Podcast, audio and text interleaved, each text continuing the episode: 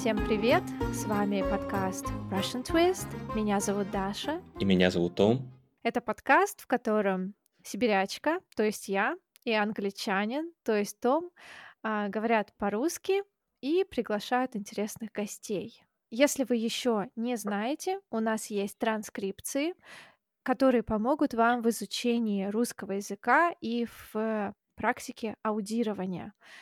Поэтому переходите по ссылке на Patreon, становитесь нашим патроном. И большое спасибо всем тем, кто уже изучает русский с нами, и всем тем, кто нас поддерживает.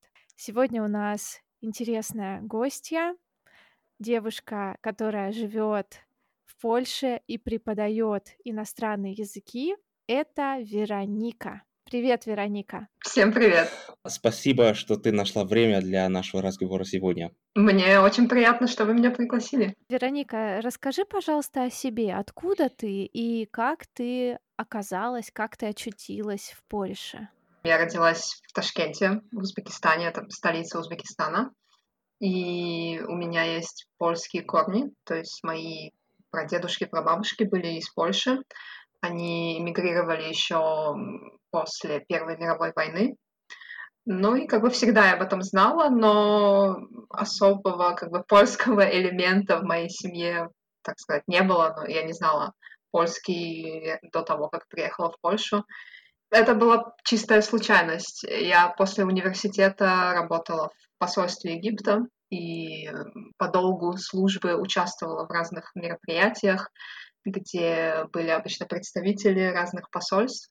Ну и на одном из таких мероприятий, можно сказать, случайно наткнулась на э, посла Польши в Узбекистане. И как-то так мы разговорились, и абсолютно без какой-то как бы специальной цели, плана я ему сказала, что вот у меня есть польские корни.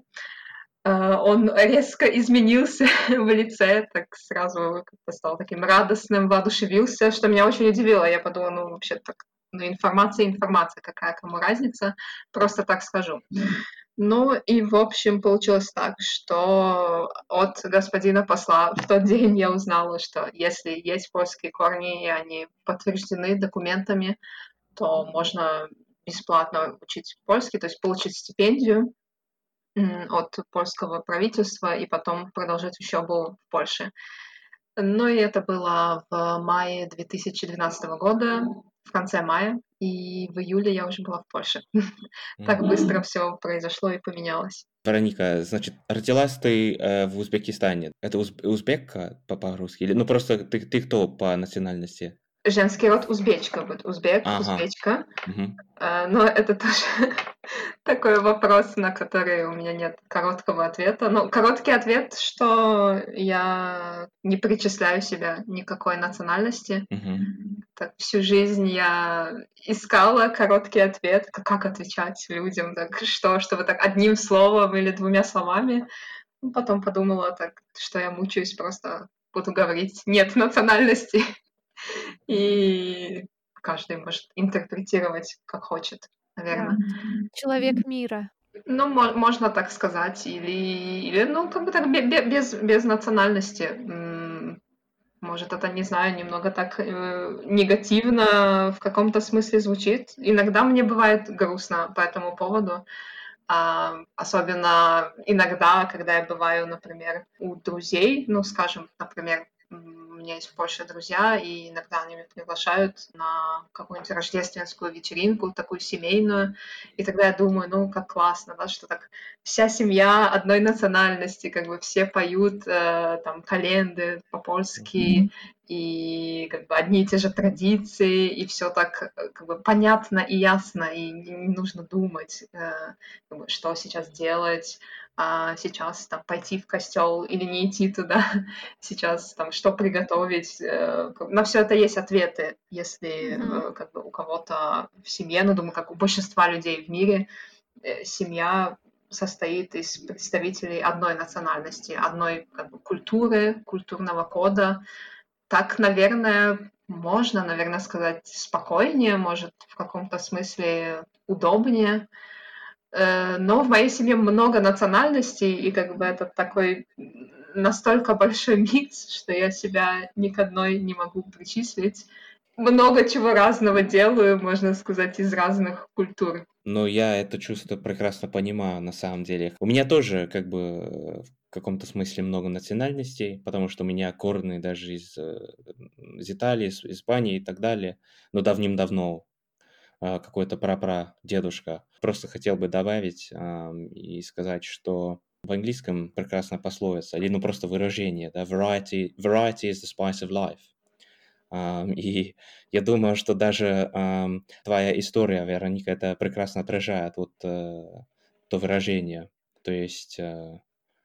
Перчик жизни. Mm. Ну, наверное, да, так думаю. Хорошо так по-русски так это выразить. А, думаю, здесь тоже большую роль играет э, язык, родной язык. Для меня родной язык безусловно, это русский. Как бы здесь у меня нет сомнений, слава богу. Вот здесь уже возникает да, дилемма, что как бы русский, понятно, что есть много стран, где э, живут носители русского языка, но все-таки русский язык прежде всего это Россия. И я не родилась в России, я была в России, но как бы как, как, как турист. Небольшая часть моей семьи там живет, э, в Петербурге живет мой двоюродный брат, у меня есть дядя, который живет со своей семьей в Москве, но э, когда я с ними вижусь, все равно я как бы навещаю их, и все равно это, как бы, можно сказать, такая туристическая поездка. Я не еду туда как бы, домой и абсолютно не могу сказать, что я еду туда на родину или mm-hmm. что-то в этом смысле. Что абсолютно не означает, что я не люблю эту страну, как бы это абсолютно другое, но э, и, и тоже я не чувствую как-то сильно себя некомфортно и, в принципе, не чувствую себя туристом в России, это тоже правда, но аж так забегать, чтобы сказать, что я еду туда домой и чувствую себя как дома, ну, честно говоря, тоже нет. И думаю, Наверное, в этом самый главный конфликт, по крайней мере для меня, когда ты живешь в стране или в культуре, где э, твой родной язык это не язык той культуры. Думаю, наверное, mm-hmm. это самое такое большое разногласие. В Узбекистане, когда он был, это была Узбекская ССР, но все-таки во времена Советского Союза официальным языком был русский. Конечно, ситуация как бы, языковая по-разному выглядела в разных республиках, и в самом Узбекистане тоже в разных местах она по-разному выглядела во время Союза, но Ташкент, он всегда был таким очень русским, русскоговорящим, скажем, городом, даже еще с царских времен. А когда Узбекистан стал независимым, то э, как бы все так резко поменялось, и много русскоговорящих э, людей иммигрировало, и официальным языком стал то, только узбекский. То есть это действительно большое изменение как бы и, и в языке, и в культуре, и в э, образе жизни. И часть моей семьи — это узбеки, которые носители узбекского языка, а, например, моя мама, моя бабушка, то есть ее мама, они вообще не знают узбекский и никогда его как бы не учили, и у них не было потребности во время Советского Союза.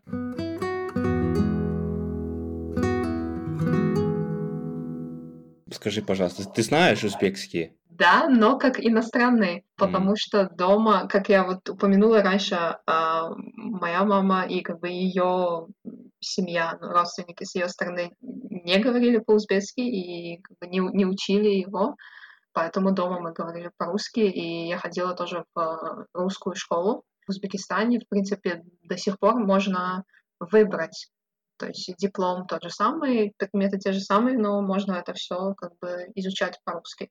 В 90-е годы, что тоже как бы важно вспомнить, еще тогда, на тот момент, не появилось, как бы не было таких новых узбекских фильмов, там какие-то, может, первые книги появились по-узбекски, может, там один какой-то канал был. После распада Союза все эм, с нуля создавалось на узбекском языке, поэтому даже особой альтернативы не было. То есть все такие, ну, как я помню, там самые красочные энциклопедии или что-то вот такое, что детям обычно покупают, то было по-русски и было доступно только по-русски. Тогда еще не было, ну, как бы был интернет, но он не был так доступен, как сейчас. То есть вот нужно было там заказывать эти книги, покупать их из России. Только уже так в 2000-е годы появились как бы узбекские издательства, и фильмы начали снимать, и был выбор, можно было все то же самое почти там, читать, смотреть по-узбекски. Понятно. Получается, ты знаешь, вот русский тебя это родной, а потом польский, узбекский, португальский, потому что я вижу у тебя там в сторис, ты часто вот э, занимаешься португальским. И какие-нибудь еще вот языки? Э, ну да, и в школе я учила английский. Э, в принципе, даже с детского сада, наверное, он уже а, был в моей жизни. И в школе с первого класса так, ну, мне повезло попасть в хорошую школу, где так хорошая была методика, что действительно почти, я помню, все ученики в классе говорили на языке, что я думаю очень редко, к сожалению. Также в моей школе был французский с пятого класса и как бы до конца. Я училась еще тоже по такой как бы старой советской системе. Ну, по-моему, в России она, насколько я знаю, до сих пор, что есть как бы 11 классов, и это одно и то же здание, и теоретически можно быть с теми же, с одними и теми же людьми в одном классе, как бы все вот э, обучение школьное. И вот все вот эти годы был английский, и с пятого класса до самого конца с одним и тем же учителем, учительницей был французский. Э, и довольно на высоком уровне, как бы вот только благодаря школьным урокам я не ходила ни на какие как бы ни дополнительные частные уроки, но вот настолько мне повезло быть в такой хорошей школе, что после школы эти два языка уже на таком продвинутом уровне я знала. Ну и потом я поступила на арабскую филологию. Там арабский язык я изучала с нуля, четыре года. У нас были занятия в том числе с носителем, поэтому тоже я после окончания уже даже на третьем курсе уже говорила свободно, делала переводы. Ну и потом уже, когда работала в посольстве, то, конечно, каждый день больше говорила на арабском даже, чем там, на русском и на других языках. Ну и в университете был еще персидский язык.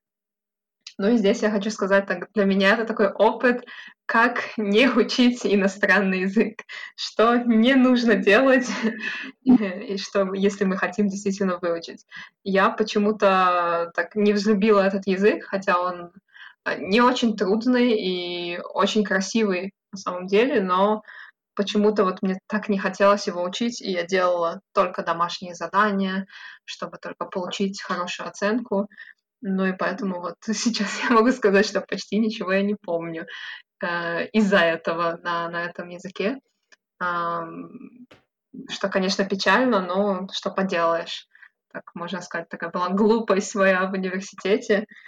Поэтому сейчас только могу что-то прочитать. Как бы помню, конечно, алфавит, буквы, но так, чтобы свободно разговаривать, то, к сожалению, нет. Польский я начала учить абсолютно с нуля, как уже как бы прибыв э, в Польшу в 2012 году. И сейчас я преподаю в том числе тоже польский как э, иностранный. Ну и как к тому же так э, упомянул, э, с января учу португальский, стараюсь заниматься каждый день много и интенсивно, чтобы не терять время и как можно быстрее тоже на хороший уровень продвинуться.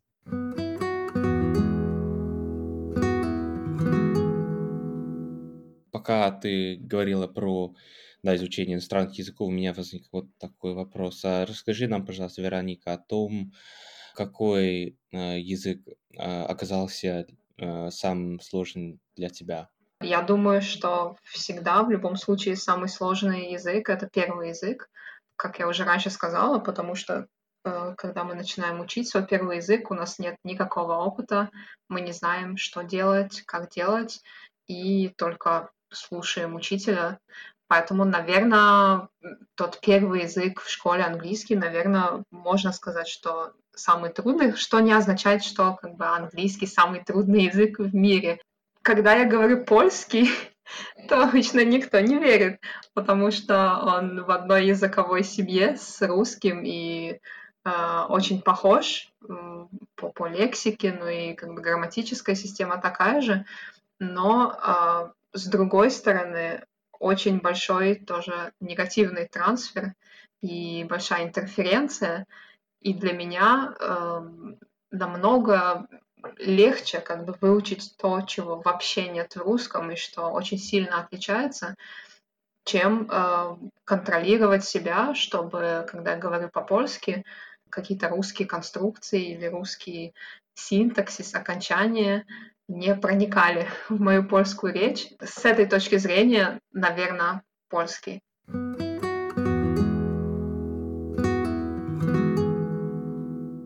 И последний вопрос от меня. А, дай, пожалуйста, три совета тем, кто изучает русский язык как иностранный. Думаю, как и со всеми языками, важно прежде всего любить процесс, и чтобы эти уроки или самостоятельная работа, неважно, как вы занимаетесь, но чтобы вам это приносило удовольствие.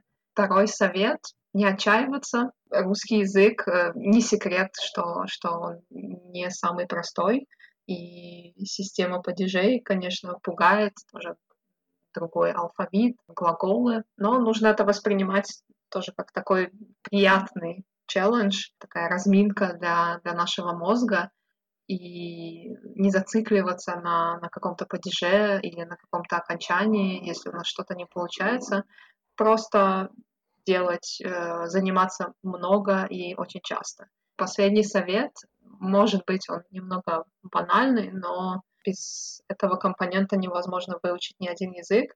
Иностранный язык должен быть частью нашей жизни есть если мы ограничиваемся только походом в школу к учителю или а, там, уроком онлайн один раз в неделю или даже два раза в неделю, но если этот контакт очень ограничен и учитель — это единственный человек, с которым мы разговариваем на этом языке, учебник или даже фильм, который нам дал э, учитель, это единственный материал, с которым мы взаимодействуем на этом языке, но прогресс, конечно, будет, но он будет э, настолько медленный и маленький, что, ну, думаю, даже человек с самой сильной мотивацией э, рано или поздно не выдержит.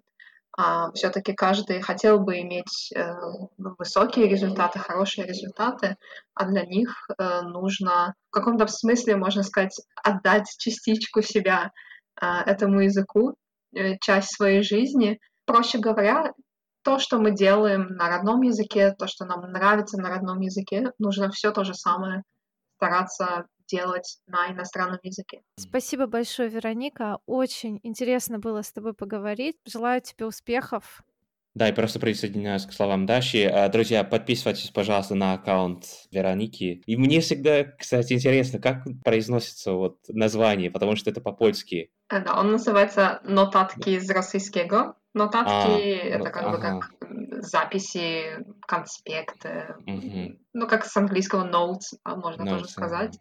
А з российского по-русски это по русскому языку. Ну mm-hmm. вот э, это тоже отличный пример того, что вроде так слова похожи, но абсолютно другой предлог. А сейчас, значит, падеж.